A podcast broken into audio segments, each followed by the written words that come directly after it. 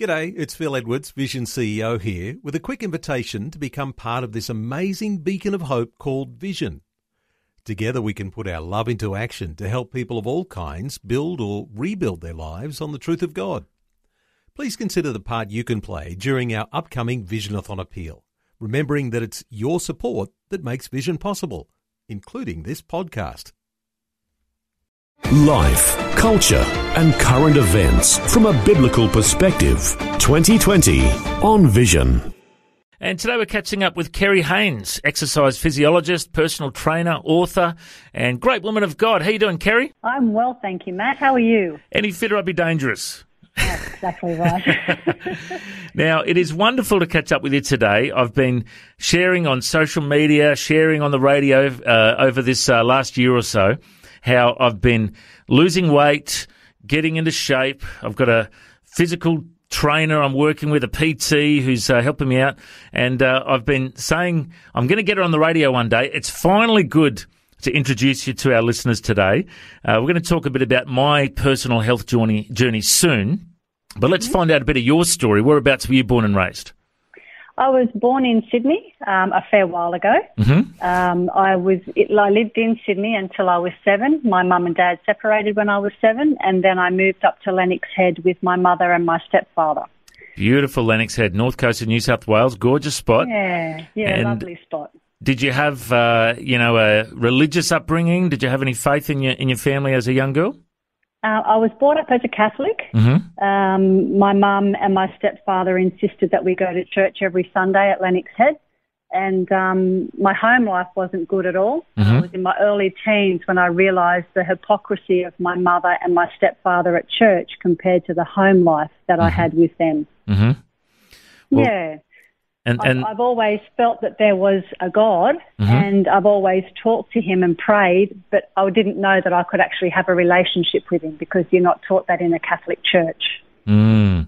Well, it's always a big stumbling block for young people when they see one thing at church and another thing at home. Um, Let's find out a bit more about your faith journey. When when did you make a decision to follow Christ? Uh, when my mum and dad got divorced, my dad became an evangelist, and he was very, very zealous with his newfound faith and happiness. And when I'd go to visit him in Sydney, he would talk to me about God and, and his happiness, and I could tell that he was happy, you know, truly happy. Um, and so I was 14, and my dad actually brought me to Christ. Wow, was it a uh, in a public gathering or in a private No. prayer? How did we, that we happen? were at home. Yeah, we were at his place. We were talking late one night. My sisters were all in, asleep, and uh, we were just talking. And he said, "Well, you know, how about we do it now?" Hmm. Righto, Dad. yeah. And was there a big change in your life after that? Well, at that stage, I didn't really know and understand what it all meant. And because I was living with my mother, um, you know, still having to go to a Catholic church, and my dad was in Sydney, I would only see him in the holidays. There wasn't a huge change because I, I just didn't understand, um, you know, the significance of it. Mm. Yeah. And did It was a you follow on with your faith, or did you fall away for a season? Tell us a bit about the next part of your journey. Yeah, well, obviously, I think most teenagers, when they um, when they have a bit of a tough life at home, they they tend to rebel a little bit. And um, I left school and I studied sports science at Lismore, and then I moved down to Sydney. Um, and I lived with my dad um, for a, uh, a year, and then I moved out. Um, and I was working very hard, um, working full time, studying full time again, and then I was having a, a part time job as well. Um, so I really didn't make time for God. He was always in the back of my mind and in my heart, but I never again understood the, the significance of, yeah, what you're supposed to do with God. And what brought you back to the Lord in the end? Um, my mum died from leukemia in 1995, um, and it was a very sad occasion because I would never hear her say to me that she loved me. Um, but then also God started to reveal things to me that she had done to me when I was a child. And I realized then that I needed God. I needed to be close to him because, you know, I had seen counselors for my upbringing and only God knew what was going on in me. And he was, he showed me what what, why things were affecting me the way they were. So I started really delving into God. So, Kerry, tell us a bit about your career. Uh, what kind of work have you done over the years? Okay, so I started working as a personal trainer in Sydney City. Um, I enjoyed that. I wanted to work with athletes, so I then started working with rugby league guys, and it took me seven years to get into that field um, because I was the first female to do that sort of thing. So I, um, it was very challenging, and I actually didn't enjoy the whole life that was involved with the, the rugby league scene. So I then got another personal training business in Sydney City. Um, and then I was with a, a guy for eight years. We had planned to have a child. So once I fell pregnant, I sold my business and I moved to Port Stephens to have my child. And um, I was expecting him to follow me, but he never did. Mm. So um, I was a single mum then, and um, the hours that personal trainers do are horrendous. I was starting at five in the morning, finishing at nine at night, and I just couldn't do that with a child. So I became an exercise physiologist. Um, the difference between a personal trainer and an EP is you basically work with people that are under Medicare with work cover, veteran affairs, medical conditions. So the hours are a lot more reasonable um, as opposed to personal training before and after work. And you've got a couple of books out. Tell us about those. Yes. Um, my daughter actually injured her foot quite severely um, a few years ago, and God said to us, you know, this will be for my glory. Um, but anyway, I had rehabbed her foot, um, horrendous injury, and within six months of that injury, she was back on point, dancing. She's a ballerina. Um, so she was literally back on point. point, and everyone was saying to me, "Tell me what you did to rehab her foot so well." And God said, "Write a book." So I wrote that book, and then He said, "I want you because I rehab backs very well. Um, obviously, it's under God's instruction." Um, but he said, write another book. So I've written a, um, a, couple of other books. And this particular book that I've written, the back book, um, he said, this will be your oil. Um, you know, the widow in King. Yeah. He, he has said to me that my books will be my oil. So I, um, I spent a good 18 months to two years writing my books and getting them published. So they've, they've literally just come out. Wow. So these Yeah. books are for people who are needing either their backs repaired or is it what other parts of your body? Okay, so one book is it's called Core Strength and Stability for Dancers. Mhm. So that's for dancers for rehab, prehab, um, strength gains. Um, the back book is called Back Health and Core Stability. So basically, I have rehabbed so many people with back injuries, and it is just a culmination of 30 plus years of me going, okay, this is what you need to do to stretch it. This is the specific exercises you need to do to strengthen it. And then as you get stronger, we add more functional movements into it. Um, I've also written a book called Confident and Mobile.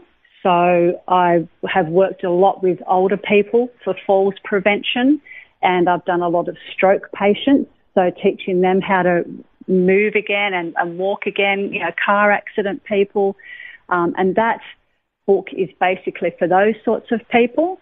And then the, the fourth book is called Get on the Ball, and it's all about exercising with the big Swiss ball. Mm-hmm. Um, I've been working with, on them for since the 1990s, and my pet hate is seeing people not know how to do an exercise properly or execute an exercise incorrectly. So that's the purpose of that book. For those who don't know the story, uh, I was quite unwell in the last year or so and uh, needed to lose weight and get into shape. So I actually went from 115 kilos to 94 kilos. And uh, I've got a goal weight of 88 kilos, so I'm on the way there. Um, and uh, Joshy, uh, my son, needed uh, to get some uh, work done through the NDIS. And so we contacted Kerry, uh, and then you uh, took Joshy on twice a week. He, he does a workout with you. And Yeah. then I joined in. And so we, Joshy and I do a workout together. It's a great father son workout. And uh, I do have to say, you do a lot of physical work, but you also do a lot of counselling with Josh as well. He's always telling you about his problems at school, you know, and you know, and you, and you're often challenging because you know we, we've talked about this in the gym. The body is a temple of the Holy Spirit. We need Absolutely. to honour God with our bodies as well. Um, just mm. speak into that side of your work as well, because it's not just all physical, is it? No, absolutely mm. not. I'll um, very often have someone come into me with, you know, burdens, mental or emotional burdens, and they, they stand wrong. They they don't communicate well. So I just simply say to them, you know, what's going on?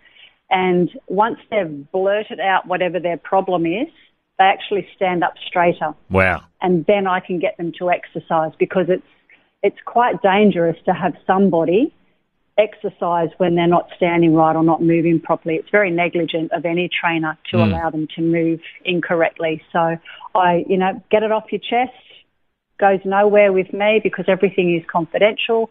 Um, but they feel so much better for having got that, that men- mental or emotional burden off their chest and then they exercise. Mm. And I can personally yeah. testify. Uh, obviously, me, you've been a great encouragement too. But my son Josh, for those who don't know, he's got cerebral palsy, right hemiplegia on the right side of his body, and he, uh, you know, he struggles a bit. He gets bullied a bit. He's a bit slower yeah. than the other kids at school, and you know, he's. It's tough being a 14 year old kid when you yeah. when you're not the the same as all the other kids, you know. and um, absolutely. I know that you've physically encouraged him and helped him, but uh, emotionally and spiritually, you've really helped him become a confident young man. And oh, uh, that's, that's, a part of your ministry, isn't it? Yeah, absolutely. um, every every person that comes into my my rooms, um, I pray before I see them, and quite often they'll come in with really complicated pain issues, and I'll say, God, I don't know what I'm doing here, and God will just show me what to say and what to do, and the the benefits that I get from training these people, obviously from God's instructions, is just amazing. Because mm. um, you know God knows everything. He knows the cause of someone's sore hip, or He knows what needs to be done to have that shoulder move properly. Mm. Why is that neck sore? Yeah, I, I, listen to God all the time because God knows. Mm. And you know, I just had a bit of a revelation while you were saying that, Kerry. I heard a preacher years ago saying that we have the Greek mindset where everything is uh, black and white and sacred and secular. It's all separate, you know. But the Hebrew mindset is that everything's connected. The mind, the yeah. body, the soul, the spirit, it's all connected. And Absolutely. we need to be aware that whatever's going on in our spirit and soul and emotions, it yeah. comes out in our body. And that's, that's why inner healing is important as out, outer healing is important, isn't it? yeah, absolutely. Um, you know, my mother was a very bitter, twisted woman, and she actually died from leukemia. Mm, mm. Um, she was bitter to the bone, which is really sad. Mm, mm, so it does. You need to you need to really forgive those people that are in your life that you know you just need to forgive yeah. and ask God to help you, not hold any grudges and yeah. Yeah, that's beautiful. Be at peace. Be at peace. And Kerry, I know that um, the other practical thing that you mentioned before, I know that when you, you, you, and Josh and I went to our outdoor gym that we do a workout at, and mm-hmm. I thought, I've got this. I'll, i can show Kerry what I do for my work. And pretty much everything I went on, I was doing it wrong. Um, yes. And I was like, no, I'm, I'm, fine. I know what I'm doing, you know. But I, you know, you've got to keep your back straight. You've got to keep your shoulders back. You've got to be careful yeah. to, you know, you, you got to make sure you focus on the, right, you know, um, there's a lot of people that think they know how to work out, but yeah. it, there's a lot to do with your posture and the way you hold yourself when you work out that yeah. changes the way it affects your body, doesn't it? Absolutely. Mm. My pet hate, like I said before, is seeing people and trainers teach people the wrong technique or not worry about correct posture and correct movement. Yeah, yeah. Um, so I've actually got a YouTube channel called Core Strength HQ, mm-hmm. and that's pretty much how to do an exercise. Mm. And I should actually call it my pet hates mm. but or pet dislikes. Um, but then I've also got a website called corestrengthhq.com. Mm-hmm. And again, there's all of those exercises on there and just instructions on correct exercise. Um, mm. Good. No, I don't do good eating patterns because I'm not a nutritionist or a dietitian, but how to exercise to get the most benefit from what you're doing mm-hmm. and making sure you're not injuring yourself. Mm. Well, it's been wonderful to hear a little bit of your story today, and uh, I really want to thank you and, and honour you for your, your good work you, have done with my boy Josh and myself and my wife Carol as well. We're, we're all, yeah. you know, we've yeah. got to get Grace along. That's that's the last one in the family. We've got to get along. But uh, you've been you've been a blessing to the whole family, and I know uh, a bunch of your other clients that you work with have been really encouraged uh, as well. You do a few group sessions as well as uh, private sessions as well, um, yeah. and of course people all around Australia listening to this or online, wherever, they can find out more at your website, uh, check out your books, and, and you can, you know, maybe uh, give them advice uh, if they're not able to come physically to see you. Yes. You can yes, always I connect with them through your website. Well. Mm. Yeah, and I do Skype sessions. I actually train a girl in America um, on a regular basis, mm-hmm. someone in Roma, on just on Skype. Thank wow. goodness for modern technology, hey? That's cool. So once again, what's the website? Core Strength. Awesome. Com. Fantastic, Kerry. Thanks so much for your time. God bless. Thank you, Matt. Bye bye. Thanks for taking time to listen to this audio on demand from Vision Christian Media. To find out more about us, go to vision.org.au.